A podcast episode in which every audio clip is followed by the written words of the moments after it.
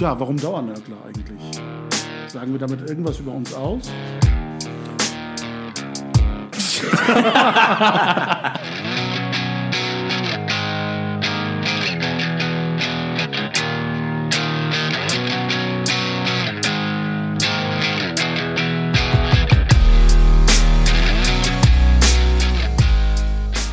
Herzlich willkommen zu einer neuen Episode der Dauernörgler.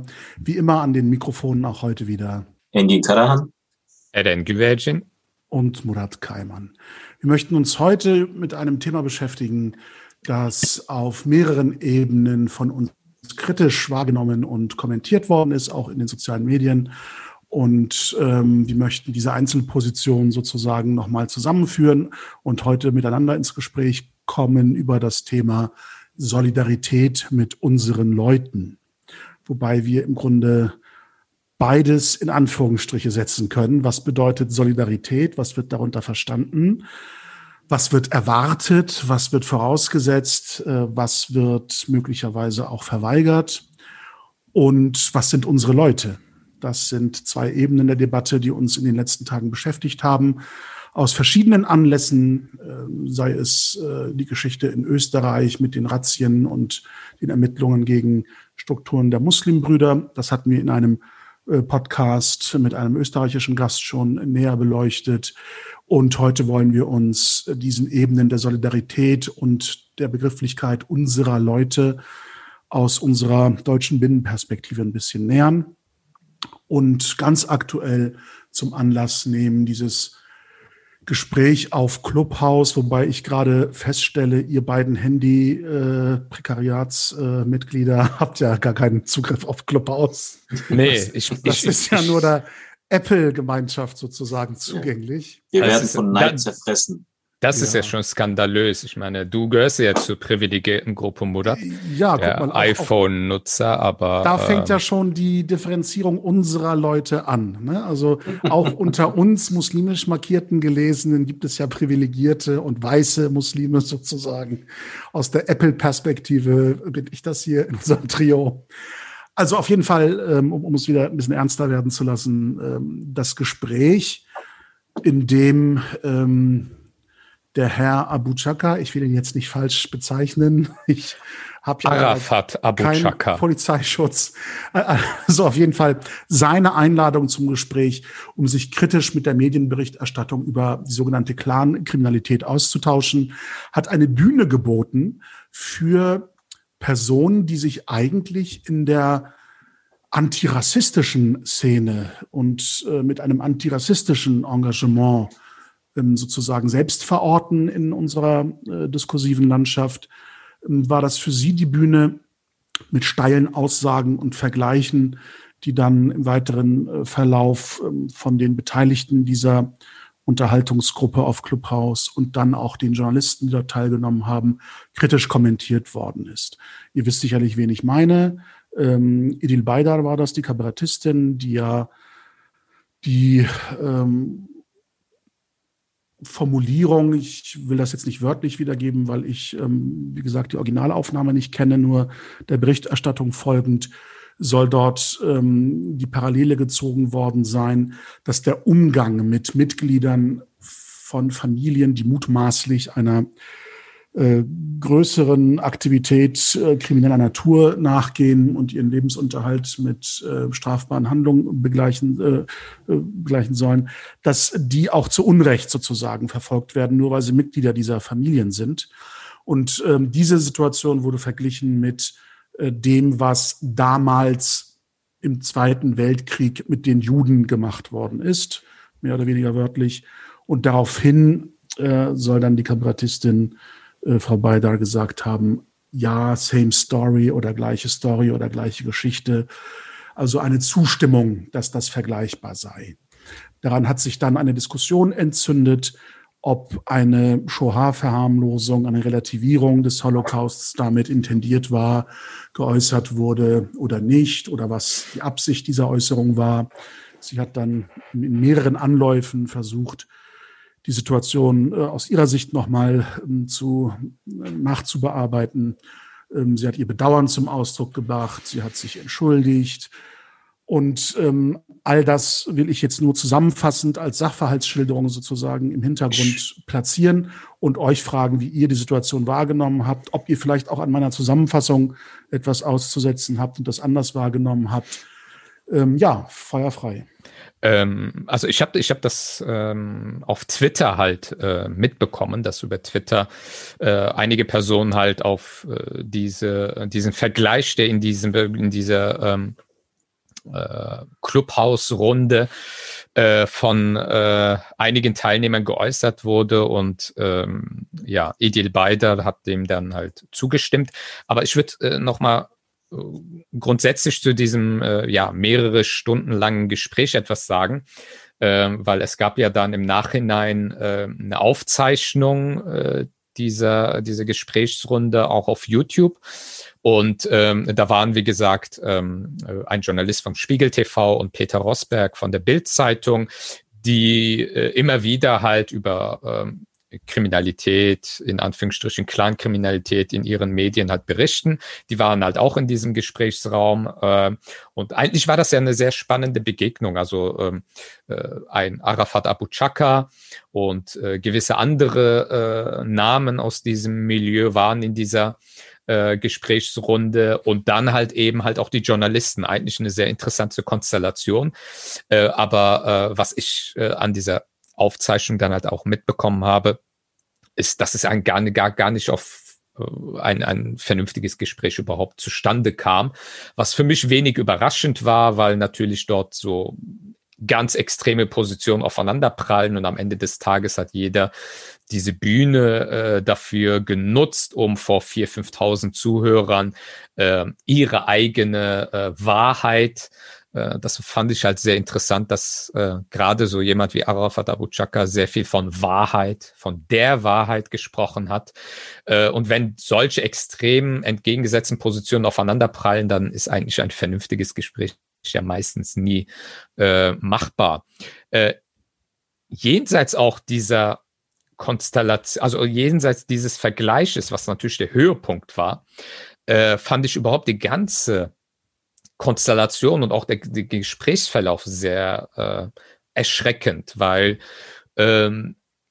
Arafat Abou-Chaker dann halt so immer sehr, ja, wie sagt man das, also sehr pauschal über die Journalisten, die Medien gesprochen hat, auf eine Art und Weise wie AfD-Leute, die von Lügenpresse sprechen, ne? Also er hat da halt auch über Stunden erzählt, dass alles erstunken und erlogen ist, dass es in Deutschland keinen Rechtsstaat gibt, dass er und andere Szenegrößen dort verfolgt werden von der Justiz, von der Polizei, von den Medien, dass sie alle zusammenarbeiten, um diese Milieugrößen quasi in Verruf zu bringen. Das war so übertrieben und ich war immer wieder erschrocken, wie ich gehört habe, dass so eine Person wie İdil Baydar, die sich ja eigentlich als Kunstfigur, Gillette Eiche, aber auch als reale Person immer gegen Rassismus sich engagiert, dass sie ihm jedes Mal recht gegeben hat. Wenn er gesagt hat, ja, die Springerpresse, hat sie gesagt, ja, genau die Springerpresse, ganz böse. Und Bild-Zeitung, ja, ganz böse. Und zu diesen ganzen pauschalen Ergüssen von einem Abou-Chaker dort ohne irgendein Wenn und Aber jedes Mal Recht zu geben, das hat mich in diesem Ausmaße wirklich sehr erschrocken. Und das Höhepunkt war halt, als irgendjemand, ich weiß nicht genau, welche Person das war, eben halt diesen Vergleich gezogen hat. So, die arabischen Großfamilien, in Anführungsstrichen, von heute werden genauso behandelt wie die Juden von damals. Und wo dann İdil Baydar sagt, ja, same story, das ist die gleiche Story. Und als dann auf Twitter parallel zu diesem Gespräch einige Personen, die das halt live mitgehört haben, darauf aufmerksam gemacht haben, fand ich es halt besonders auch bezeichnend, dass İdil Baydar das vehement verneint hat und nicht nur dabei es belassen hat, sondern sofort mit einer Unterlassungsklage gedroht hat. Und erst als diese Aufzeichnung dann wirklich auf YouTube gelandet ist, wo dann jeder, der das nicht live mithören konnte, sich das halt genauer anhören konnte, dann hat sie dann halt am nächsten oder übernächsten Tag zurückgerudert mit einer Entschuldigung in dem Sinne, ja, wenn es so missverstanden, wenn einige Menschen das so missverstanden haben, dann möchte ich mich entschuldigen. Das Problem war nur, dass an diesem ganzen Gespräch es keinen Raum gab, um irgendwie etwas misszuverstehen, sondern es war eine klare Aussage. Und eine andere sehr interessante Stelle war auch, als Arafat Abou-Chaker wiederum sagte, als das Thema NSU natürlich auftauchte und diese ganzen Ungereimtheiten, die es im Kontext NSU jetzt immer noch gibt und dass der NSU-Komplex ja alles andere als aufgeklärt ist. Und aber Arafat Abou-Chaker in diesem Kontext dann auch nochmal sagt, ja, die Bundesregierung, die Regierung hat diese Menschen umbringen lassen. Und auch da stimmt sie ihm zu. Also das fand ich in dieser Qualität doch sehr erschreckend, wie solche Dinge hört man eigentlich nur in eingefleischten Verschwörungsmythen, in Kreisen, wo diese Verschwörungsmythen kursieren, à la KenFM und keine Ahnung, aus welchen anderen Richtungen diese Dinge halt kommen. Also ich glaube, man muss dieses Gespräch auch in dieser Gesamtheit halt auch wirklich betrachten, um das Ausmaß auch wirklich zu realisieren. Ja, fatal ist ja auch, welche Rolle dann im Rahmen der Teilnahme an solch einer Runde auch gerade diesen Akteuren gegeben wird. Also es hat ja schon seinen Grund, warum man tatsächlich der Einladung eines Abou-Chakers in so eine Clubhouse-Runde folgt, im vollen Bewusstsein, wer letztendlich dort abhängt. Damit meine ich gar nicht die 5000 Zuhörer, sondern tatsächlich, wenn man sich auch anschaut, wem Arafat Abou-Chaker dort das Mikro gegeben hat, wer dort alles mitsprechen konnte. Das sind alles Leute, zu denen trifft man sie in einer Shisha-Café nicht dazusetzen. Und das aus gutem Grund. Also die berechtigte Kritik, wenn es darum geht, die Art und Weise der Berichterstattung über Clankriminalität anzuprangern. Dass man die dazu quasi dermaßen falsch abbiegt, am Ende Akteure zu Sprechern von arabischstämmigen Jugendlichen, von Jugendlichen mit einem arabischen Hintergrund, wie man es halt nennen will, dass man quasi Akteure zu Sprechern dieser Jugendliche erhebt, die in einem Umfang in kriminellen Kontexten unterwegs sind, dass man sagt, würde mein Kind in ihre Nähe kommen, würde ich mir ein Bein ausreißen, um mein Kind aus diesem Kontext wieder rauszuholen. Ich finde das sowas von einer Unverantwortlichkeit. Also das ist auf der medialen Seite eine teilweise unmögliche Art der Berichterstattung gibt. Steht außer Frage. Ich glaube, da kann man eine ganze Menge an Beispielen finden. Da gab es auch gerade vor ein paar Tagen wieder ein ganz konkretes Beispiel von Jugendlichen, zum Beispiel in Berlin, die in einen schweren Autounfall verwickelt worden sind und wo man erst einmal über diese Jugendlichen nichts wusste. Und die einzige Info, die bekannt war, das waren arabischstämmige oder Jugendliche mit einem arabischen Hintergrund. Und das für manche Medien schon ausgereicht hat, um sie direkt einem Clan-Milieu zuzuordnen. Und wo sich dann zum Beispiel eine Lehrerin dieser Jugendlichen dann auch gemeldet hat, einer war, glaube ich, auch selbst Student auf Lehramt, und gesagt hat, was haben diese Jugendlichen mit diesem Milieu zu tun? Wie kommt ihr auf diese Info? Und tatsächlich ist meines Wissens zum Beispiel auch die Berliner Morgenpost wieder zurückgerudert und hat diese Infos wieder rausgenommen. Das ist berechtigte Kritik, aber um diese Kritik anzubringen, muss ich mich nicht gemein machen mit einem kriminellen Milieu, mit dem ich bei gesundem Menschenverstand auf Teufel komm raus nichts zu tun haben will und denen ich zum Beispiel auch nicht die Wortführerschaft in die Hand geben will, wenn es darum geht, Rassismus anzuprangern, wenn es darum geht, antimuslimischen Rassismus, Islamfeindlichkeit anzuprangern, wenn es darum geht, sich um Gleichberechtigung in der Gesellschaft, um Gleichbehandlung und so weiter einzusetzen. Also es ist so von dermaßen vielen Seiten sowas von abstrus, also schon darüber zu sprechen, erscheint mir hirnrissig. Also mit Leuten, die meinen eigenen muslimischen Jugendlichen oder arabischstämmigen Jugendlichen Drogenverticker im Rotlichtmilieu unterwegs sind, dort Frauen fast schon entmenschlichen, ihrer Würde berauben. Mit diesen Menschen soll ich mich gemein machen, mit ihnen soll ich mich solidarisieren, weil ich der Meinung bin, die Berichterstattung darüber ist falsch. Und da stelle ich mir halt schon die Frage, wo sind diese Akteure falsch abgebogen? Dass es einen berechtigten Kampf gegen Antirassismus, gegen Rassismus geben muss, dass es einen berechtigten Kampf gegen antimuslimischen Rassismus, gegen Islamfeindlichkeit gibt. Dafür stehen wir ja selbst auch ein. Ich bin selbst aktuell auch gerade dabei, eine Beratungsstelle gegen antimuslimischen Rassismus aufzubauen. Aber ich komme doch nicht auf die Idee, für diese Arbeit Akteure aus dem kriminellen Milieu mit einzubinden. Und da stelle ich mir die Frage, was treibt diese Menschen eigentlich dazu an, in diesem Kontext tatsächlich sich mit diesen Akteuren gemein zu machen? Und ich finde da ehrlich gesagt keine nachvollziehbare, keine rationale Erklärung dafür.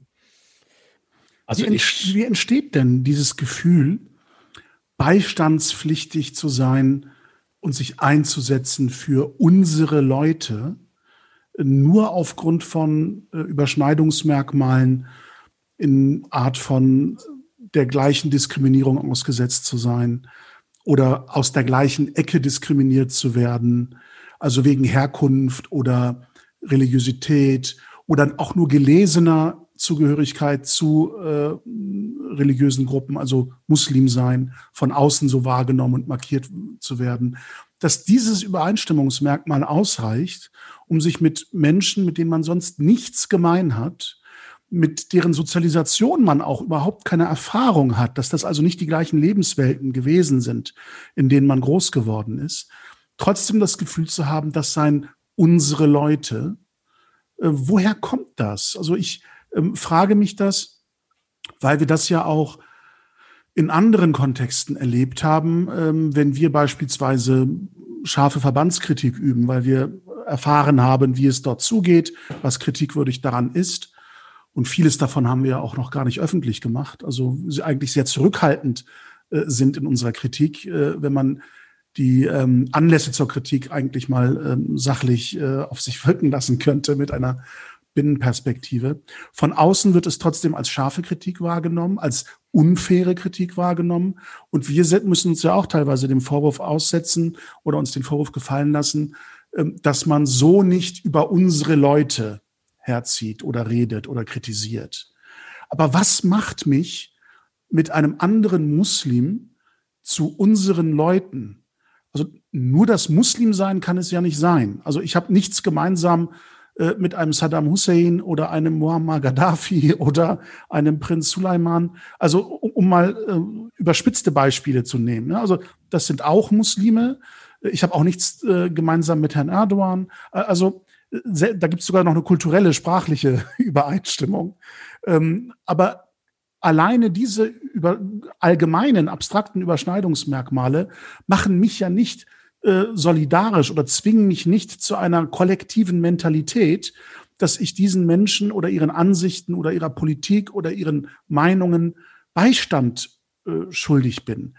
Selbst wenn sie in einer konkreten Situation benachteiligt werden, dann würde ich mich möglicherweise gegen die Benachteiligung äußern, aber doch nicht aus dem Gefühl heraus, solidarisch mit den Betroffenen sein zu müssen. Ich bin dann gegen ein gemeinsames Problem vielleicht, aber die Gemeinschaft hört da dann auch schon auf. Ich habe keine Nähe zu diesen Menschen.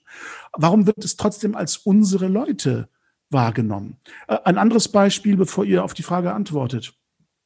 Auch eine Geschichte, von der wir jetzt lange nichts mehr gehört haben, die wir auch in einer Folge hier aufgearbeitet haben. Die Ermittlungen gegen Vereine in Berlin wegen des Verdachts auf Corona-Beihilfebetrug. Ich weiß nicht, was aus den Verfahren geworden ist. Von den Betroffenen selbst hört man gar nichts. Zuerst gab es ja ganz große, laute öffentliche Stellungnahmen. Mittlerweile ist da Funkstille. Und unsere Kritik an diesen Anlässen war ja, oder unsere Verweigerung von kritikloser Solidarität, um es mal so zu formulieren, mit den Betroffenen, beruhte ja auf verschiedenen Erfahrungen, die wir auch thematisiert haben. Darunter beispielsweise die ganzen Betrugsfälle auf diesem sogenannten grünen Anlagemarkt, wo Muslime andere Muslime um ihre Ersparnisse geprellt haben, mit Aktien, die im freien Handel eben nichts wert waren. oder Anteilen, also Systemen, die einem Schneeballsystem ähneln, sozusagen Abzocke betrieben haben, dass es eine solche Gesinnung unter Muslimen geben kann oder solche kriminelle Machenschaften in muslimischen Gemeinschaften geben kann, gehört ja zu einem Wissensbestand, den wir nicht leugnen können. Warum soll ich mit Menschen solidarisch sein, wenn ich weiß, dass sie zu so etwas fähig sind? Und warum soll ich plötzlich Verdächtigungen ins Land der Märchen und Unterstellung und der Diskriminierung verweisen, wenn sie mit dem übereinstimmen, was ich an Erfahrungen gemacht habe?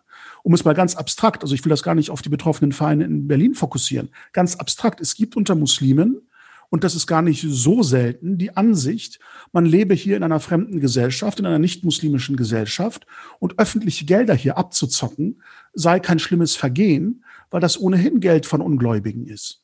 Also diese Haltung gibt es doch. Und ich weiß, wenn ich so etwas sage und so etwas feststelle, dass ich Applaus von der falschen Seite bekomme oder aus der falschen Ecke bekomme. Aber ich kann doch das Problem nicht aus der Welt schaffen, indem ich darüber schweige. Und insbesondere kann ich das Problem nicht aus der Welt schaffen, wenn ich mich trotzdem solidarisch mit Menschen zeige oder mit Gruppen zeige, die eine solche Gesinnung unter sich dulden. Und warum sollen das immer noch dann unsere Leute sein? Am Ende, glaube ich, ist das so ein sehr identitäres Verständnis von unsere Leute. Also wenn wir jetzt dieses Beispiel da in diesem Clubhouse-Gespräch uns anschauen, was habe ich mit Arafat Abou-Chaker und gewissen anderen Milieustrukturen, die in den letzten 20 Jahren ja nicht gerade positiv aufgefallen sind. Also es gibt ja Verfahren, es gibt Urteile, es gibt eine gewisse Entwicklung in bestimmten Regionen. Das ist ja kein Hirngespinst der Polizei oder der Medien.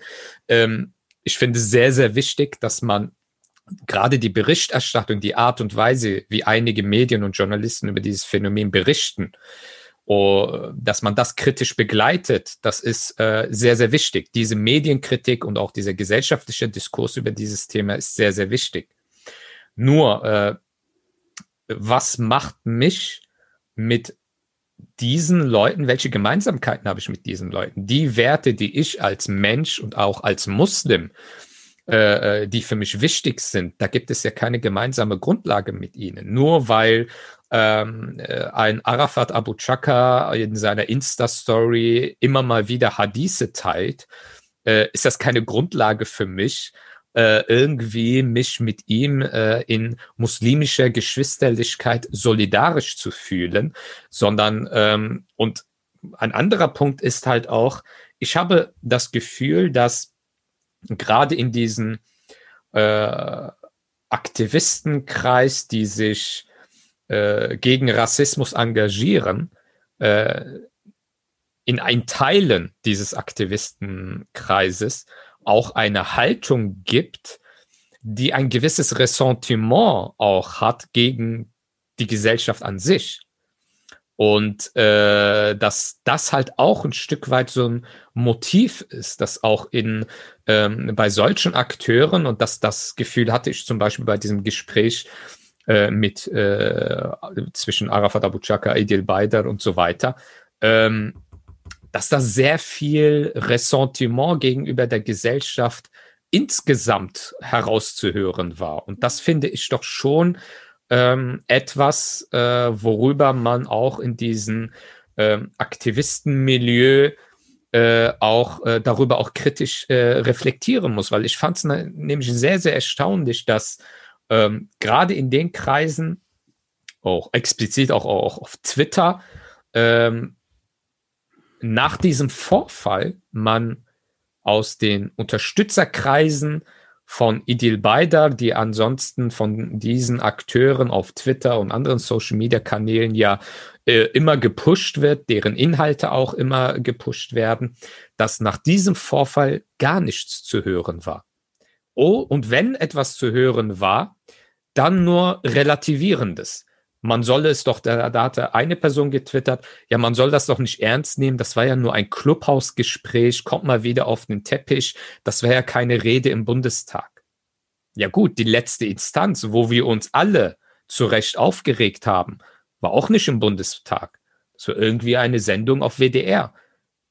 Also da sind wir ja nicht besonnen, sondern zu Recht kritisieren wir dort.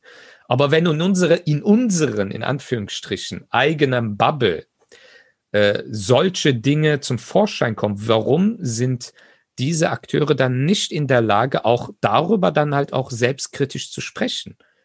Aber man zieht lieber das Schweigen bevor. Und das finde ich doch etwas unaufrichtig am Ende des Tages, wenn einem denn wirklich wichtig ist, die Gräben in dieser Gesellschaft zu überwinden und zu einem besseren Zusammenleben irgendwie auch die Menschen zu führen. Da muss man doch auch darüber sprechen. Und dieser Vorfall, und man kann halt auch nicht mit diesem Argument kommen, ja, das war nur ein Einzelfall, jeder kann mal einen Fehler machen.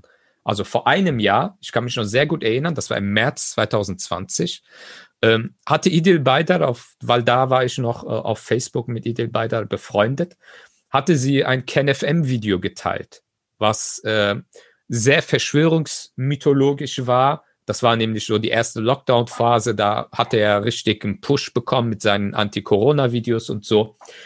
Und die hat einfach dieses Video geteilt, dass das sehr wichtig sei, man sollte sich das anschauen. Und als sie 1, 2 solche ähnlichen Videos gepostet haben und ich das halt natürlich auf meiner Timeline sehe, habe ich dort einfach mal kommentiert, ja, wurde dein Account gehackt oder warum werden hier so komische Videos gepostet? Und sie hat offensiv einen KenFM, der bekannt für seine Verschwörungsmythen und auch für seine antisemitischen Inhalte ist. Er ist ja nicht umsonst auch aus YouTube und so weiter rausgeflogen. Seine Kanäle wurden gesperrt. Sie hat ihn offensiv verteidigt, dass er überhaupt kein Antisemit ist, dass er nur Wahrheiten sagt, die einigen Leuten unangenehm ist und dass er ein sehr, sehr intelligenter Journalist sei, investigativer Journalist sei. Und warum wird das eigentlich in diesen Kreisen gar nicht wahrgenommen, die ansonsten sehr, sehr sensibel sind, wenn es um Rassismus, Antisemitismus und so weiter, um Hetze geht, wenn so eine öffentliche Figur, die auch als Role Model dienen soll, für viele zumindest, solche Dinge verbreitet. Und also das finde ich doch schon sehr erstaunlich, dass in diesen antirassistischen Aktivistenkreisen doch schon unterschiedliche Maßstäbe angelegt werden. Also ich denke, da haben sich tatsächlich auch manche Akteure massiv verrannt in der letzten Zeit. Also die Frage ist natürlich auch, wen betrachten wir hier? Also es geht mir nicht um den Jugendlichen in der Shisha-Bar, in seinem Freundeskreis, der, ich sag mal, schlechte Erfahrungen gemacht hat und einen gewissen Abfuck auf die Gesellschaft hat. Mit denen haben wir es ja aber hier nicht zu tun. Es sind, wenn wir uns anschauen, über welche Akteure wir hier sprechen, sind es auch gesamtgesellschaftlich privilegierte Akteure, die einen ganz guten Beruf haben, auch positionsmäßig ganz gut untergekommen sind, vielleicht aber doch der Meinung sind, nicht gut genug weggekommen zu sein. Und diese geben aber zum Beispiel an diese Jugendliche, die aus ganz unterschiedlichen Gründen einen gewissen Frust aufgebaut haben, die enttäuscht sind von der Gesellschaft, geben sie diesen Jugendlichen die Botschaft, genau, das ist die richtige Haltung, die muss sogar noch viel tiefer sein. Und das ist für mich ein Riesenproblem, weil wenn man sich anschaut, ich finde zum Beispiel das immer süß, in Anführungsstrichen, wenn ich da mit Akteuren zusammenkomme oder auf Akteure stoße, die dann meinen, ja, ich habe meine ganze Jugend damit verbracht, mich, ich sag mal, quasi zu assimilieren. Das Einzige, was noch aus dem eigenen Herkunftskulturkreis übrig geblieben ist, ist quasi der Name. Ansonsten wollte man quasi, bis man Karriereleiter hochgestiegen ist, weder mit der Religion etwas zu tun haben, noch mit der Sprache zu tun haben, noch mit dem Milieu an sich etwas zu tun haben. Und jetzt plötzlich kommt man aber auf die Idee, bekommt die Erleuchtung und sieht, wie ungerecht diese Gesellschaft ist. Wo ich sagen würde, während du die Karriereleiter hochgestiegen bist, war das auch nicht ganz anders. Nur dir war es dann scheißegal. Anscheinend musste man quasi selbst zu spüren bekommen, dass es halt nicht ausreicht, sich vollständig zu assimilieren, aber dann in eine komplett entgegengesetzte Haltung umzuschwenken und zu sagen, hier, diese Gesellschaft will uns nicht haben, deswegen kotze ich auf diese Gesellschaft. Sorry, das ist für mich nicht aufrichtig. Und ich sage das auch als jemand, ich habe aktiv angefangen, im Bereich antimuslimischen Rassismus zu arbeiten, 2003, 2004. Das war in der Rechtsabteilung der IGMG. Und da ging es darum, konkret von Islamfeindlichkeit betroffenen Menschen direkt zu betreuen. Also nicht im Sinne von, hier, ich prangere mal abstrakt an, dass es Islamfeindlichkeit gibt. Wir sind diesen Menschen beigestanden. Wir haben ihnen geholfen, haben auch versucht, Akteure auch in der Politik und so weiter darauf aufmerksam zu machen. Und wenn ich mir zum Beispiel anschaue, dass viele dieser Akteure, über die wir heute sprechen, auch damals unterwegs gewesen sind, aber sich einen Dreck darum geschert haben, was mit diesen Muslimen dort passiert. Das Thema Islamfeindlichkeit nicht mal am Rand relevant gewesen ist. Sie sogar sich die größte Mühe gegeben haben, gerade mit diesen Akteuren nicht in Verbindung gebracht zu werden, weil man ja auch mit der Religion nichts zu tun haben wollte. Dann ist es mir ein bisschen zu wenig heute zu sagen, ja, ich habe dazugelernt. Es ist kein Dazulernen.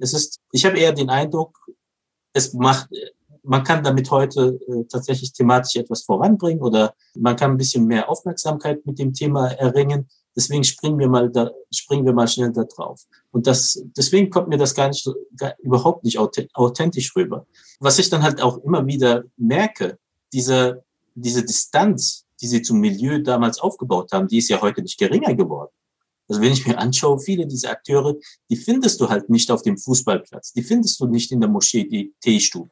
Die haben gar keine Ahnung, was in der Community abläuft. Und wenn sie in die Shisha-Bar gehen, dann gehen sie meistens so mit der Ethnologenperspektive, um quasi Feldforschung vor Ort bei diesen, ich sag mal in Anführungsstrichen, Wilden zu machen. Murat hatte das, glaube ich, mal in einem seiner Posts gebracht, diesen Begriff, am Ende weiße POCs. Komplett durchprivilegiert, alles mitgenommen, was die Gesellschaft ihnen gegeben hat, die aber jetzt an muslimische Jugendliche das Bild vermitteln, wenn ich es hier nicht mal geschafft habe, in Anführungsstrichen, dir wird diese Gesellschaft das erst recht nicht ermöglichen, die Gesellschaft hasst dich, also hasse auch diese Gesellschaft. Und ich komme selbst ja aus einem Milieu, das genug Probleme damit gehabt hat, ausgegrenzt zu werden, verbrannt zu sein und so weiter. Aber selbst in diesem Fall, die letzte Idee, auf die wir gekommen wären, wäre unseren eigenen Leuten zu sagen, hier, die Gesellschaft mag euch nicht, geht weg.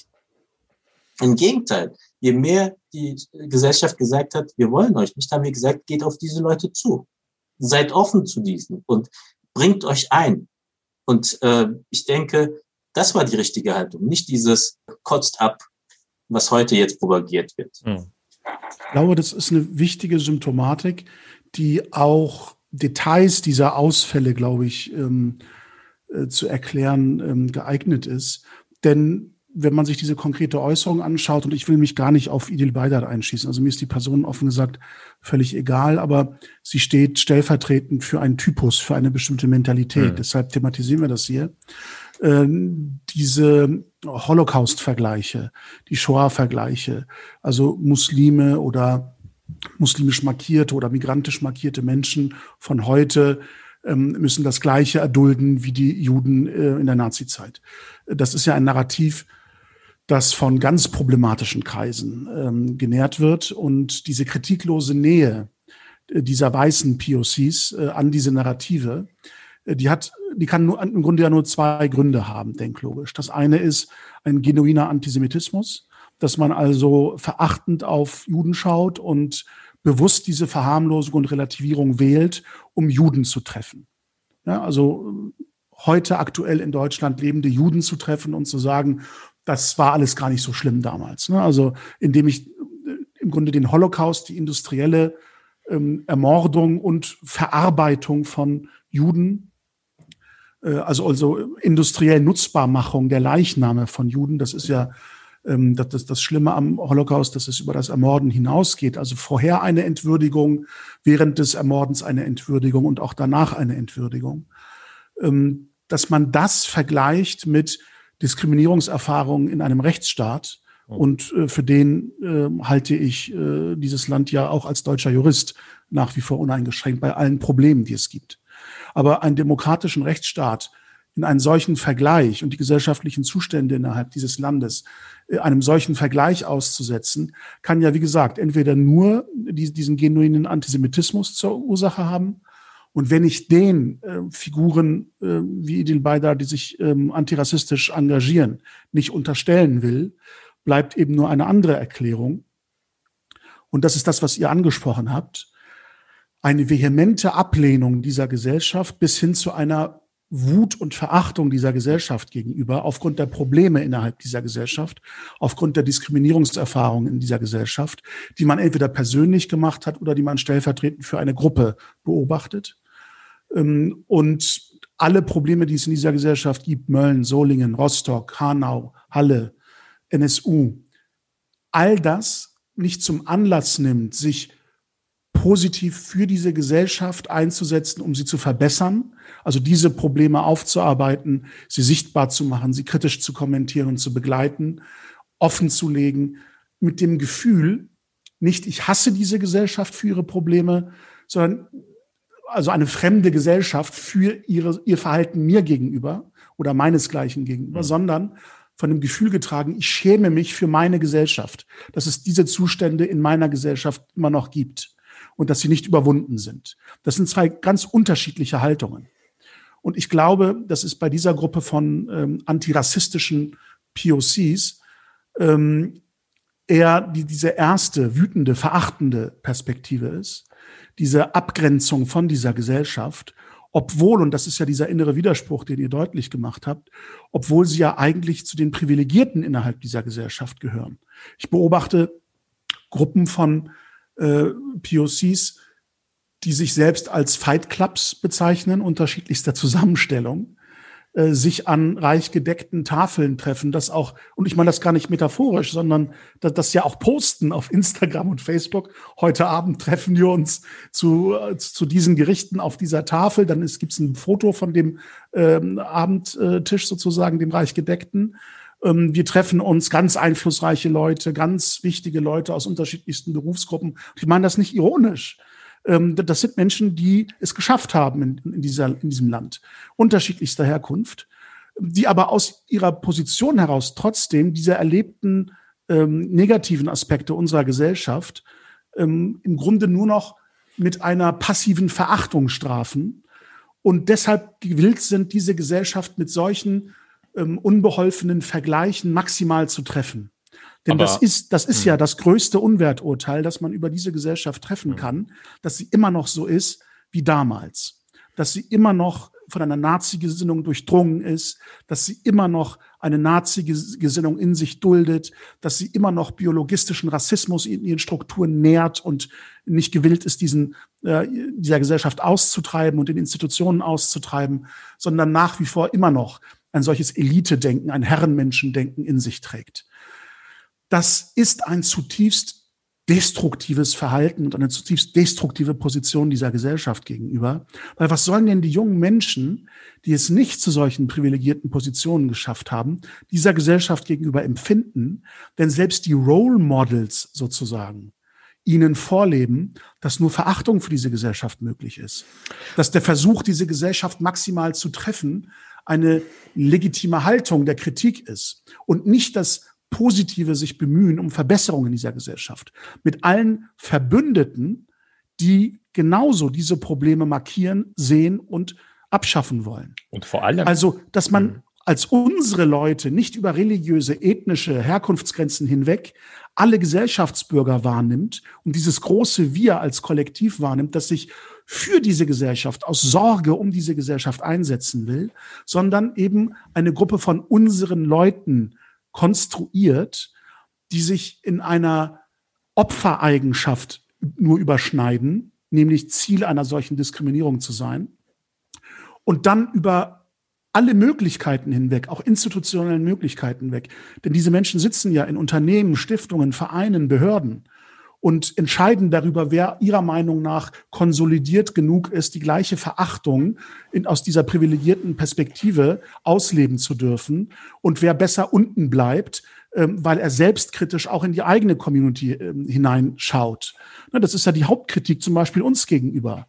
dass wir Nestbeschmutzer seien, dass wir, wenn wir kritische Themen ansprechen, im Grunde nur den Schulterschluss mit Rechten ermöglichen, mit Nazis ermöglichen und deshalb auch kein Deut besser als diese Gruppen seien, weil selbstkritische Aufarbeitung von Problemen aus der Perspektive dieser weißen POCs nicht dazu dient, den Zusammenhalt und das Zusammenleben in dieser Gesellschaft zu stärken, sondern im Grunde nur die eigene Abwertung reproduziert. Und diese Menschen bezeichnen das ja als Nestbeschmutzung, weil sie eigentlich überhaupt keine Beziehung zu diesem Nest hatten und nicht wahrnehmen, dass dieses Nest schon von innen beschmutzt ist und ich nur auf diesen Schmutz hinweise, damit er endlich beseitigt wird, damit er nicht zum Himmel stinkt. Ja, sie riechen das nicht, sie sehen das nicht, sie sind da nicht aufgewachsen. Sie sind nicht Teil dieser POC-Welt. Sie sind weiße POCs, privilegierte POCs und aus dieser Position heraus leben sie ihre Verachtung dieser Gesellschaft gegenüber aus. Ja, und das hilft uns nicht weiter. Also ich rege mich darüber auf, weil uns das nicht weiterhilft, weil das diese Gesellschaft entzweit. Statt diejenigen als Verbündete zusammenzuführen, die unabhängig von Religion, von politischer Ansicht, solange das im demokratischen Rahmen ist, sich für diese Gesellschaft einsetzen wollen. Das sind unsere Leute, das sind meine Verbündeten. Ein nicht-muslimischer Mensch, der diese Sensibilität hat, der dieses Empfinden gegenüber Recht und Unrecht, Gerechtigkeit und Diskriminierung wahrnimmt und leben möchte und sich einsetzen möchte für diese Gesellschaft, ist mein Mann, meine Frau, unsere Leute, sind meine Verbündeten, egal woran sie glauben oder nicht glauben. Und nur weil einer genauso vermeintlich glaubt wie ich, nur weil er vermeintlich beim Freitagsgebet hinter mir oder neben mir steht, ist das nicht mein Verbündeter, wenn er nicht diese gleiche Haltung der Gesellschaft gegenüber hat, nämlich zugewandt, positiv, mitgestaltend, verbessernd, die Probleme sehend, aber um dieser Gesellschaft willen, darum bemüht zu sein, diese Probleme zu beheben. Und ich bin da absolut nicht irgendwie euphemistisch oder sowas. Ja, ich finde, die Kanzlerin hat ihr Versprechen nicht eingehalten. NSU ist nicht aufgeklärt. Ich möchte wissen, was da passiert ist. Ich möchte die Zustände in den Behörden, die das zugelassen haben, ermöglicht haben oder nicht frühzeitig erkannt haben, die möchte ich aufgearbeitet wissen. Aber doch nicht, um dann auf diese Gesellschaft schimpfen zu können und auf sie spucken zu können, auf die Institutionen, sondern um sie zu verbessern, damit sich das nicht wiederholt, weil ich mich für diese Gesellschaft einsetzen möchte, weil ich will, dass diese Gesellschaft funktioniert. Da ist, glaube ich, ein Unterschied, den diese Figuren wie Baydar nicht wahrnehmen, wenn sie versuchen, durch Holocaust-Relativierung diese Gesellschaft zu treffen und zu sagen, ihr seid kein Deut besser als in diesen 12 Jahren. Und das ist im Grunde eine Selbstausgrenzung von dieser Gesellschaft, obwohl man alle Privilegien dieser Gesellschaft für sich in Anspruch genommen hat. Und das ist hat keine Vorbildfunktion für mich. Das Interessante, ich glaube, ein Punkt, worauf ich auch gerne nochmal aufmerksam machen würde, dass gerade diese weißen POCs, diese Privilegierten, die natürlich in bestimmten Positionen auch sitzen und in neudeutschen Organisationen sich organisieren oder bei den Neuen Deutschen Medienmachern. Das sind ja ein sinnvolles Engagement und das ist ja auch wirklich nötig. Aber das, was ich wahrnehme, ist ich glaube, 2 Tage vor diesem Vorfall hat ja gerade die Neue Deutsche Medienmacher ja wieder ein Video gepostet von İdil Baydar und ansonsten auch in anderen Kontexten, in ihren Veranstaltungen und so weiter, tritt sie auch regelmäßig auf. Die haben sich zu diesem Vorfall ja auch gar nicht geäußert. Und jenseits davon, das kann man ja, war für mich jetzt wenig überraschend, aber der Punkt, auf den es mir jetzt nochmal ankommt, ist, dass genau wie du, Murat, gesagt hast, dass da halt so eine gewisse Haltung auch zu dieser Gesellschaft auch gerade den jungen Leuten vermittelt wird, die nicht gerade positiv ist und was ja auch dazu führt, dass man gerade an die Basis sozusagen für die, in deren Namen sie ja, das ist ja ihr Anspruch, in deren Namen sie ja gerne in der Öffentlichkeit redet und sie verteidigen, sie sorgen ja nicht dafür, dass diese jungen, ausgegrenzten, diskriminierten Leute hochkommen, sondern sie sollen ihnen ja einfach nur unkritisch zujubeln liken, retweeten, pushen, weil sie sind ja die Stellvertreter, die für uns alle reden. Und das ist, glaube ich, halt auch so ein, und da merkt man ja halt auch, dass es manchmal von journalistischer Seite halt auch die Kritik kommt, ob das denn nicht auch ein Geschäftsmodell ist. Da reagieren sie ja dann sehr, sehr allergisch und sehr sensibel. Ich möchte mich natürlich diesen Vorwurf auch nicht zu eigen machen, weil dieser Vorwurf, dass das ein Geschäftsmodell ist, manchmal natürlich auch aus Ecken kommt, die eben halt auch eine gewisse Tendenz haben. Aber grundsätzlich, glaube ich, kommen sie mit Kritik, wie von uns oder anderen Leuten, die eben aus bestimmten Backgrounds kommen, nicht gerade souverän. Sie gehen damit ja nicht gerade souverän um, sondern sind da sehr sensibel und sind nicht in der Lage, halt auch diesen kritischen Diskurs, diesen selbstkritischen Diskurs auch sich anzuhören, sondern sie gehen da sehr, sehr selektiv vor, ne? Und bestimmte Stimmen oder Figuren oder Akteure, die ähnliche Themen behandeln, werden dann einfach ignoriert, und in diesen Tafeln kommen dann halt nur die zusammen, die gegeneinander sich gegenseitig pushen und loyal sind und dieselbe Strategie halt fahren. Und das zeigt mir eher, dass das ein sehr ideologisierter Aktivismus ist und sehr und diese Dinge wie Solidarität sehr selektiv auch gezeigt wird, und dass in anderen Kontexten, bei anderen Akteuren sie überhaupt dann nicht von Solidarität reden möchten. Und ich glaube, das wird anhand von solchen Vorfällen und auch anderen Vorfällen in der jüngsten Vergangenheit wurde das auch immer wieder deutlich. Ja, am Ende entscheidet sich ja eher daran, wie viel Fame man quasi mitnehmen kann, ob man dann tatsächlich auch Solidarität übt oder nicht. Also um ein anderes Beispiel zu nennen, mit einem Abou-Chaker setzt man sich zwar in eine Runde, aber ich würde mir halt die Frage stellen, ob sich dieselben Akteure auch in eine Runde mit muslimischen Religionsgemeinschaften so einsetzen würden.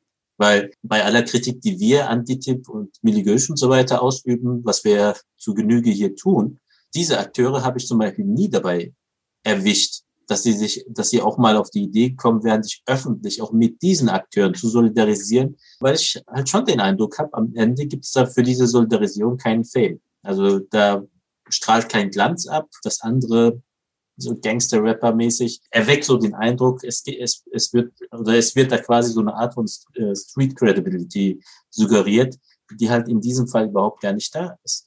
Ich schaue dann bei der Frage, macht eine gewisse Haltung oder eine gewisse Strategie, mit einem Thema in der Öffentlichkeit in einer bestimmten Art umzugehen, was kommt da am Ende hinten raus? Also gerade auch für muslimische Jugendliche an der Basis, wie kommt das bei denen an? Und ich habe tatsächlich halt den Eindruck, dass vieles, was in den letzten paar Jahren so als hip propagiert wird und vermarktet wird, letztendlich gerade dort nicht ankommt. Und wenn sie ankommt, eher dieses Destruktive, dieses Apathische. Und ich kann ja eh nichts an den Zuständen ändern, eher verstärkt, als dass diese Jugendlichen empowered werden. Und da sage ich mir, das ist mir zu wenig. Ich komme selbst aus der muslimischen Jugendarbeit. Ich habe 2003 meine Jugendgruppe in der Moscheegemeinde meinem Nachfolger übergeben.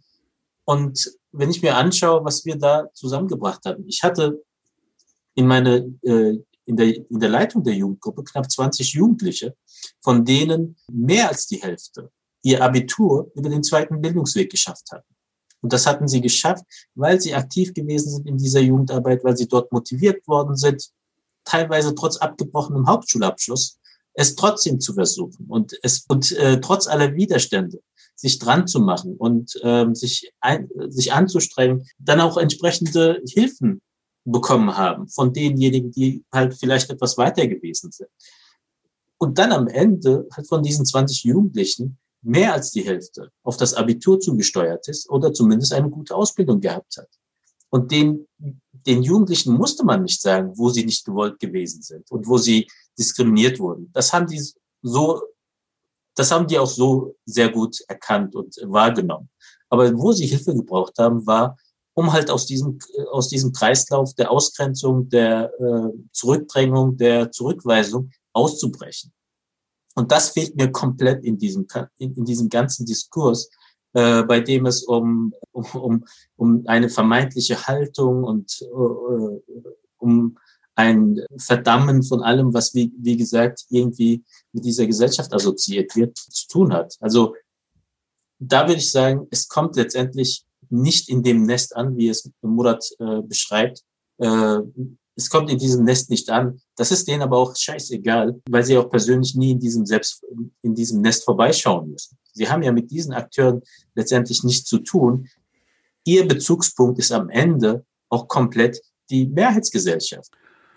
Ja, wie kriegen wir einen mindestens ansatzweise positiven Spin noch in das Thema zum Abschluss? Wir waren jetzt so aufgewühlt und haben die unserer Wahrnehmung nach schwierigen Zustände beschrieben, die wir die letzten Tage beobachtet haben. Ja, aufgewühlt nicht. Also also mich wühlt das jetzt nicht auf. Aber ich glaube, man muss diese Selbstbeweihräucherung auch manchmal thematisieren. Also mich wühlt das jetzt nicht auf. Also das geht mir nicht nah oder so. Aber man beobachtet ja diese Entwicklungen, diese Tendenz auch, gerade in Teilen dieses Aktivistenmilieus, wo man sich dann schon die Frage stellt, okay, geht das wirklich in eine richtige Richtung? Also ich sehe das eigentlich relativ nüchtern, aber ich glaube schon, dass man das auch thematisieren muss, dass man sich damit auseinandersetzen muss und dass man da einfach schauen muss, okay, ist die Art und Weise der Auseinandersetzung mit diesen Themen und so weiter wirklich die richtige, führt das in eine richtige Richtung. Das ist, glaube ich, schon legitim und ich finde es auch allerhöchste Zeit, das auch zu besprechen. Ich meine, wir haben das ja unter uns immer mal wieder thematisiert, aber jetzt machen wir es halt auch einfach auch mal öffentlich. Also ist das ja nicht so aus einem Impuls heraus jetzt, dass wir jetzt diese Episode quasi jetzt das zum Thema machen. In der Auseinandersetzung mit Ausgrenzung, mit Diskriminierung kann es nicht sein, dass wir die ganze Zeit über Konzepte sprechen, die letztendlich US-Importe sind. Nicht, weil ich irgendetwas gegen US-Importe hätte, aber die Frage, ob der Kontext, in dem diese Diskurse entstanden sind, ob die tatsächlich 1:1 in unsere Kontexte übertragbar sind. Da habe ich tatsächlich meine große Fragezeichen. Sie haben im US-Kontext sehr wohl ihre Berechtigung, aber wir haben halt nicht hier den US-Kontext. Wir sind nicht als Sklaven hierher gekommen. Als mein Großvater, und bei mir war es halt mein Großvater, hierher gekommen ist, war heilfroh. Der war bis zu seinem Tod glühender Anhänger von Helmut Schmidt, weil er meinte, ihm hat er es zu verdanken, dass er überhaupt nach Deutschland kommen konnte, während meine Haltung zu Helmut Schmidt halt heute eine ganz völlig andere ist. Aber der Versuch, Konzepte hierher zu übertragen, die letztendlich die hiesige Realität auch überhaupt nicht abbilden, auch die Realität des muslimisch-migrantischen Milieus hier nicht abbilden, der ist meiner Meinung nach zum Scheitern verurteilt. Und wir sehen das ja auch, wie wenig auch diese Konzepte letztendlich an der Basis ankommen. Also es kann doch nicht sein, dass wir einen Diskurs aufbauen über Ausgrenzung, über Diskriminierung, über auch über die Fragen von Empowerment und so weiter, wo uns die Basis schon sprachlich gar nicht mehr versteht. Weil die Konzepte letztendlich in einem Kontext entstanden sind und dann auch noch völlig unkritisch die Begriffe einfach 1:1 übernommen werden, die sich hier mit der Lebenserfahrung, auch mit der Diskriminierungserfahrung der Menschen halt nicht 1:1 decken. Und wo ich eher den Eindruck habe, man ist zu faul, tatsächlich die notwendige Grundlagenarbeit hier vor Ort auszuführen. Auch mal direkt mit dieser Basis, mit diesem Nest, über das wir hier sprechen und das wir vermeintlich beschmutzen sollen, dass man sich mit diesem Nest tatsächlich mal auseinandersetzt. Und dann aber auch mit den problematischen Kontexten sich auseinandersetzt. Man kann letztendlich nicht nur darüber sprechen, wie sehr zum Beispiel den muslimischen Gemeinschaften hier Unrecht getan wird, ohne aber auch wahrzunehmen, welche Fehler letztendlich über Jahrzehnte, auch von uns, die wir mitbeteiligt gewesen sind, über Jahrzehnte vollbracht worden sind. man kann nicht mit diesen Erfahrungen letztendlich sich auseinandersetzen, ohne auch problematische Kontexte, ohne auch die Schwierigkeiten, die im muslimischen Milieu selbst verortet sind, ohne sich auch damit zu beschäftigen. Weil ganz ehrlich, ich will nicht in 20 Jahren immer noch mit denselben Problemen mich auseinandersetzen, die hausgemacht sind, die wir uns quasi selbst antun, permanent, und die wir, weil wir sie nie kritisch angehen wollen, eigentlich nur noch perpetuieren, weiter fortsetzen. Also ich glaube, ich bin bei dieser Thematik nicht so gelassen wie Eren, und ich tendiere auch teilweise zu Widersprüchen zu dem, was Engin gesagt hat. Ich glaube, und vielleicht habe ich dich da auch missverstanden, aber ich glaube, so diese Phase der Dankbarkeit, das ist etwas, was unsere Großeltern und Eltern sozusagen noch empfunden haben. Wir als Menschen, die hauptsächlich hier geboren sind, aufgewachsen sind, Bürger dieses Landes und dieser Gesellschaft sind, denen geht es nicht um Dankbarkeit dieser Gesellschaft gegenüber, sondern um Teilhabe, um Gerechtigkeit, um Chancengleichheit, um den Zugang zu den gleichen Ressourcen und den Kampf und den Widerstand gegen Strukturen, die uns daran hindern, die uns das vorenthalten. Und das gibt es in diesem Land. Und das muss man klar benennen. Und deshalb bin ich auch nicht so gelassen wie Ellen und sage, ja, ich bin da nicht so aufgewühlt, das beobachte ich halt so ein bisschen gelassen, sondern ich bin da schon aufgewühlt, weil ich glaube, dass genau diese weißen POCs ja in der Lage wären, mehr zu tun, als sie es gerade in diesem Beispiel bloßer Verachtung, bloßer Rotznäsigkeit dieser Gesellschaft gegenüber an den Tag legen. Also das verächtliche Ausspucken gegenüber dieser Gesellschaft ist eben kein kritisches Räuspern und der Ansatz zur Gegenrede, sondern es ist eine Sackgasse, eine emotionale und auch intellektuelle Sackgasse. Und deshalb bin ich an der Stelle aufgewühlt, weil von wem soll ich denn die positiven Impulse erwarten, wenn nicht von den Privilegierten, die es geschafft haben, in dieser Gesellschaft sichtbar und hörbar zu werden. Und diese Sichtbarkeit und Hörbarkeit nur dafür benutzen, wie bei diesem Beispiel, um mit den Codes, den kulturellen und sprachlichen Codes dieser Gesellschaft zu spielen, um dieser Gesellschaft gegenüber Verachtung auszudrücken, statt Kritik und Verbesserung als Impulse in diese Gesellschaft zu setzen. Da vergeuden wir eine ganze Generation und wir verprellen noch eine jüngere Generation in dem Anspruch, in dieser Gesellschaft vernünftig zusammenzuleben. Und das lässt mich wesentlich aufgewühlter auf diese ganze Thematik blicken. Ich sehe all diese Figuren, die du, Engin, angesprochen hast, die immer noch durch die Gegend laufen und eine andere Art der Opfermentalität an den Tag legen. Das haben wir bei den Verbänden häufig genug angesprochen, was für eine Art Opfermentalität das ist. Bei den weißen POCs ist es eine andere Art von Opfermentalität. Da geht die Rede so, dass Rassismus und Diskriminierung in Minderheitenmilieus nicht vorkommt, weil es dort an den Machtstrukturen fehlt, die Diskriminierung voraussetzt. Und das offenbart im Grunde, wie diese Akteure, die so reden, im Grunde null Einblick in diese Minderheitenmilieus haben. Keine Ahnung von den Machtstrukturen vor Ort. Aber es sind doch genau die Machtstrukturen, die aus den Herkunftsländern geistig importiert sind, die am Leben gehalten werden, die genährt werden gegenüber Andersgläubigen, gegenüber anderen Kulturen, anderen ethnischen Herkünften. Aber oder eigene hier konstruierte Machtstrukturen innerhalb der eigenen Binnenmilieus, in denen auch Diskriminierung praktiziert wird.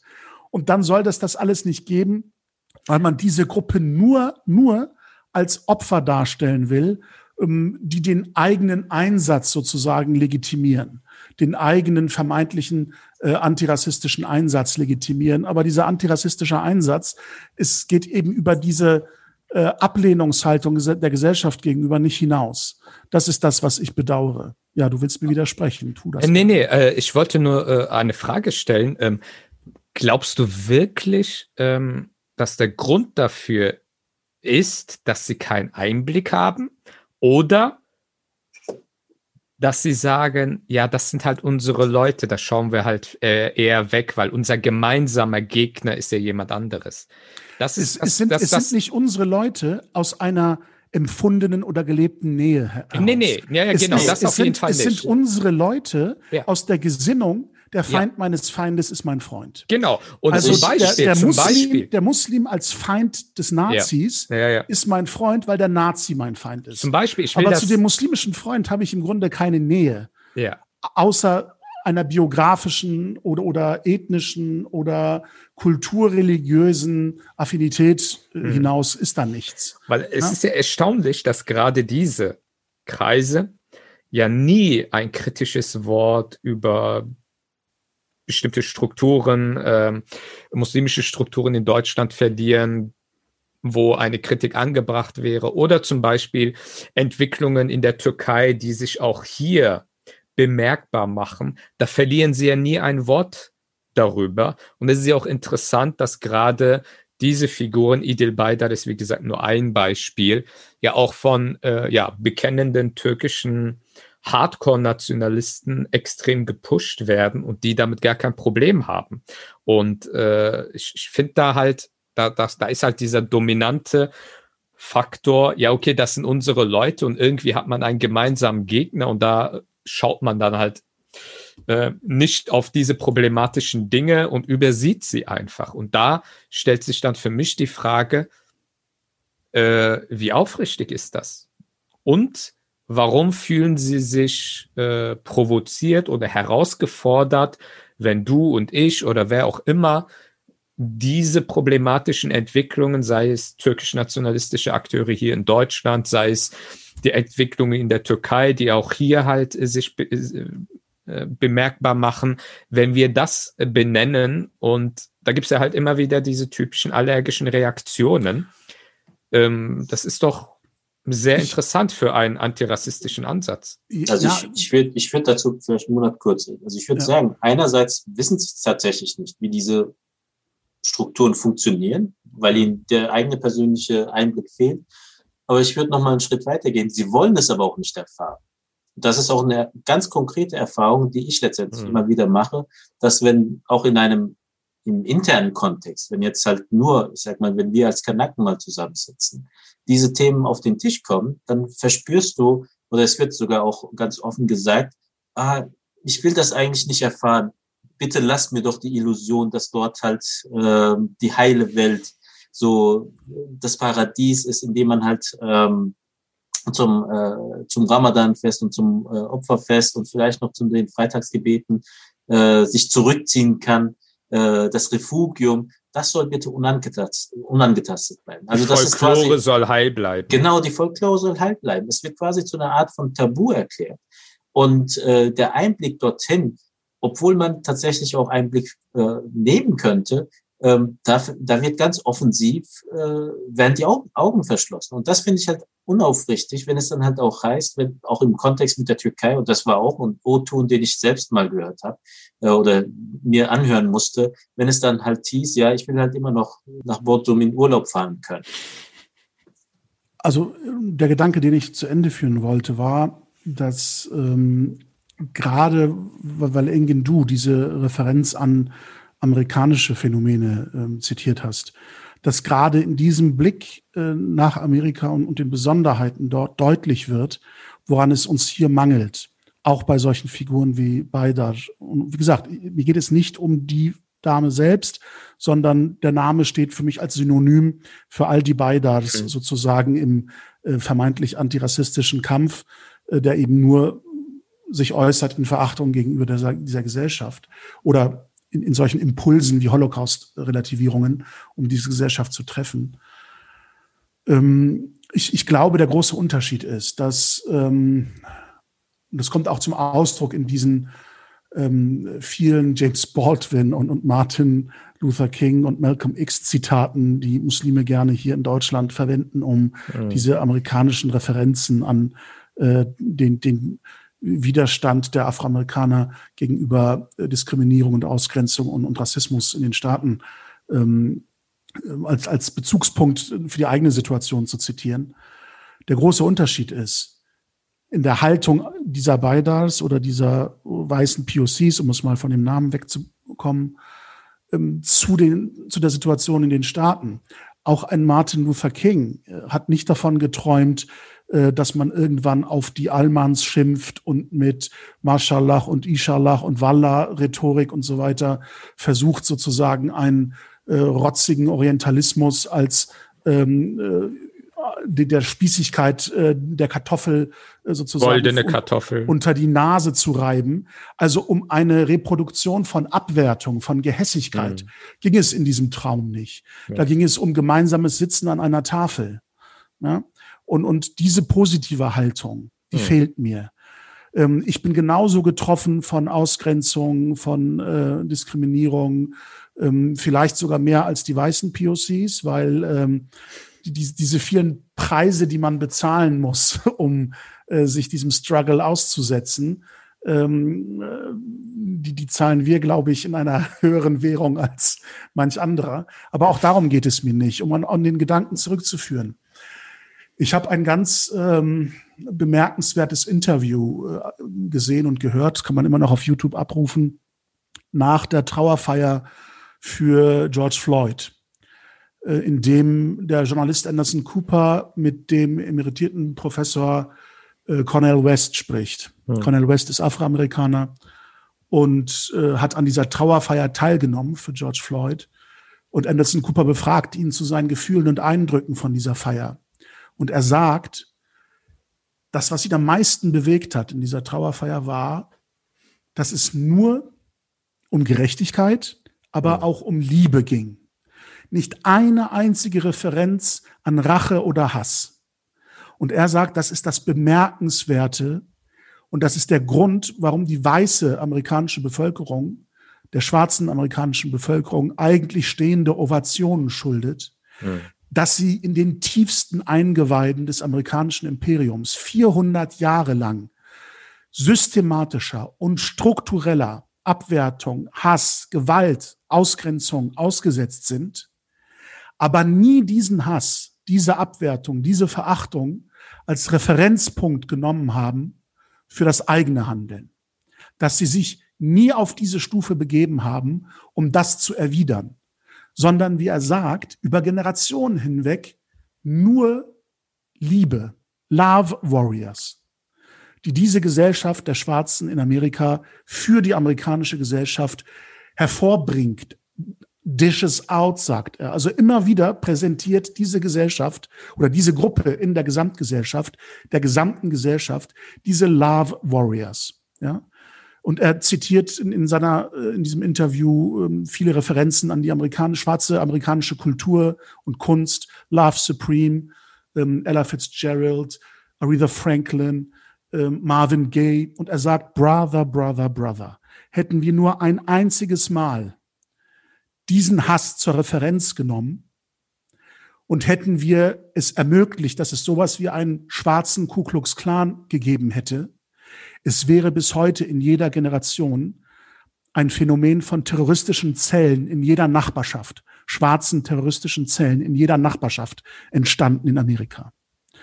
Und er hat gesagt, dass eben dieser Bürgerkrieg nie ausgebrochen ist, weil die schwarzen Amerikaner auf dieses Unrecht, auf diesen Hass, auf diese Verachtung immer nur mit Liebe reagiert haben. Und er sagt, ich mache mir keine Illusionen, natürlich gibt es auch die Gangster und Thugs unter uns, aber das Beste an der amerikanischen Kultur, an der afroamerikanischen Kultur, ist diese Bereitschaft zur Liebe. Ich will das gar nicht so pathetisch anklingen lassen, wie das jetzt vielleicht anmutet. Aber das wünsche ich mir für unser Zusammenleben hier, wenn sich POCs zu Wort melden, einflussreiche, privilegierte POCs, weiße POCs zu Wort melden, dass sie nicht diesen Hass und diese Verachtung als Referenz für ihre eigene Rhetorik nehmen, sondern auch versuchen, als Love Warrior sich für diese Gesellschaft einzusetzen. Und das fehlt mir auf der ganzen Breite dieses antirassistischen Widerstandes und Einsatzes und Engagements hier in Deutschland. Wenn ich in die religiösen Milieus schaue, wenn ich in die kulturellen Milieus schaue, wenn ich in die ethnisch motivierten Milieus schaue, die aus der Minderheitenposition etwas für diese Gesellschaft tun wollen, fehlt es mir an breiter Front an dieser positiven Zugewandtheit. Und die Anfälligkeit, den Hass und die Verachtung, die wir erleben, als Referenz für das eigene Reden und Handeln zu nehmen, ist mir zu ausgeprägt und ganz besonders auf der Ebene dieser weißen POCs zu ausgeprägt. Und da sind wir auf dem Holzweg. Wenn wir uns ein besseres Zusammenleben hier wünschen, muss sich das vor allem ändern. Und solange wir nicht das kritisch aufarbeiten, werden wir in dieser Spirale von Gegenrede und Abwertung gefangen bleiben. Und ich weiß nicht, wohin das dann noch führt. Ja, der Versuch, positiv zu einem Abschluss zu kommen, klang dann am Ende doch vielleicht ein bisschen zu negativ, obwohl ich versucht habe, mit Love Warrior etwas Positives an Impuls zu setzen. Vielleicht gelingt uns das ja mit den Songtipps, die wir für unsere Playlist am Ende in die Runde schmeißen. Habt ihr euch da was ausgedacht? Ja, Engin, willst du nicht loslegen, oder? Ja, ich überlege gerade, weil Murat positiv enden wollte, ob ich meinen Songvorschlag wieder ad acta legen soll. Ja, ich habe mir ein Stück ausgesucht, das ich tatsächlich schon sehr, sehr lange mir anhöre. Das Stück ist auch schon ein bisschen älter, wie viele bei mir. Aber das Stück kommt von Duman. Und das ist eine Rockgruppe, türkische Rockgruppe, und heißt Her Şey Yak, lass alles brennen. Und vielleicht. Okay. die habe ich mal. Dabei sollten wir jetzt anmerken, dass in der türkischen Kultur dieses melancholische, genau, im Sinne von Hüzün ja auch etwas Positives darstellt eigentlich. Also man muss ja sagen, dass das Lied ist ein Liebeslied. Also mehr Liebe und Aufopferung kann man eigentlich gar nicht mehr in Worte fassen. Es ist halt eine etwas andere Art und Weise, das zum Ausdruck zu bringen. Ich habe die Gruppe ja mal einmal live gehört in einem Konzert in Köln. Das war echt einer der besten Konzerte, die ich besucht hatte. Also die sind live echt verdammt gut, die Jungs. Ja, glaube ich. Ich hoffe, dass Corona bald vorbei ist. Mal schauen. Ja, ist schon einige Jahre her, aber da erinnere ich mich immer noch sehr gerne daran. Also von mir Her Şey Yak von Duman. Alles klar. Sind wir gespannt, was er dann vorschlägt? Ich war zwar auf einem Duman-Konzert, was jetzt natürlich die Zuhörer schockiert haben könnte, weil ich gebe ja immer Musik in die Playlist, gebe ich ja nur neue Deutsch-Rap-Sachen. Heute natürlich wieder einmal. Da wir ja heute etwas über Arafat Abou-Chaker gesprochen haben, habe ich mir gedacht, passt doch ganz gut die neue Single von Animus featuring Bushido, sein Ex, ja, wie bezeichnet man ihn jetzt? Der musste ja einige Jahre lang abdrücken an Abou-Chaker. Bushido und Saad, das war ein Comeback, der hatte schon lange Jahre keine Musik mehr gemacht.